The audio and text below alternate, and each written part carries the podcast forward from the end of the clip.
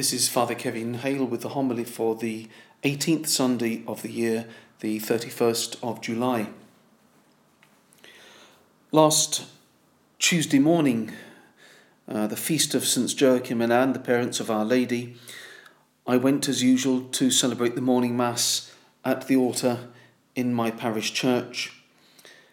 And about the same time, a brother priest had just finished celebrating Mass in a small town in northern France when attackers entered the church, forced him to his knees, and assassinated him before the altar. Other things being equal, no better death could be expected than being martyred during Mass, which is, after all, the sacrificial representation of the death and resurrection of Jesus. And shocking as the results of that incident are, it dramatically manifests how Jesus Christ is both priest and victim, who offers himself for us in the Mass, and that the priest who stands in his place offering the same sacrifice must identify himself uniquely and intimately with that sacrifice. Often in the history of the Church, this has meant that the priest makes the sacrifice of his own life for the sake of the flock. And it further serves to remind all of us that we know not the day or the hour on which we will be called to render our lives back to God. And that is why we must daily stand in readiness of that moment, which may be anticipated, but more often than not surprises us. Each of the readings of the Mass this Sunday say something about the reality of eternal life and our preparation for it. Ecclesiastes tells us to beware of the vanity of this world. St. Paul says, Look for the things that are above where Christ is, and kill everything that belongs only to earthly life. And our blessed Lord teaches us to be on the watch, since this very night the demand may be made for our soul. I wonder how many of us pause on a regular basis to reflect on any of this because we should.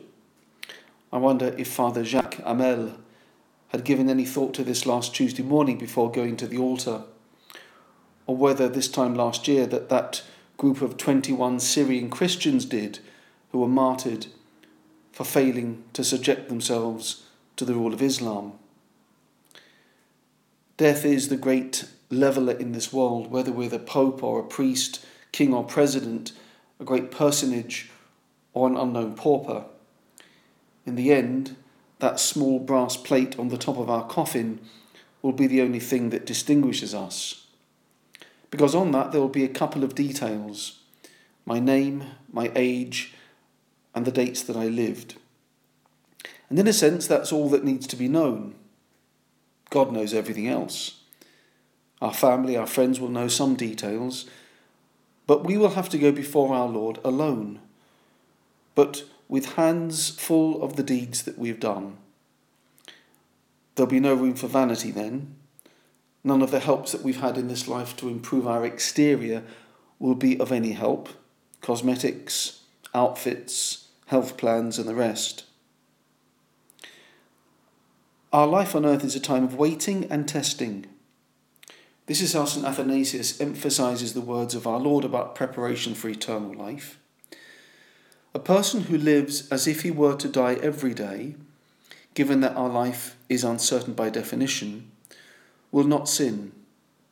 For good extinguishes most of the disorder of our appetites, whereas he who thinks he has a long life ahead of him will easily let himself be dominated by pleasures. Our one and only ambition in life is to be rich, but rich in the things of God, rich in spiritual goods this kind of wealth equates with union with Christ and cannot be achieved by shortcuts, but through prayer, sacramental union with God, and the service of others as though they were Christ Himself. This is what we mean by living a supernatural life, a life that is dictated by God and informed by our Catholic faith. By a daily consideration of the realities put before us in the Mass today and by recent events, the vanity of life, our final end, not getting engrossed in the indulgences of this world, but living by faith, hope, and charity, then we will put into clearer focus the shortness of life and the abundant life of eternity. Our Lady helps us in this endeavour.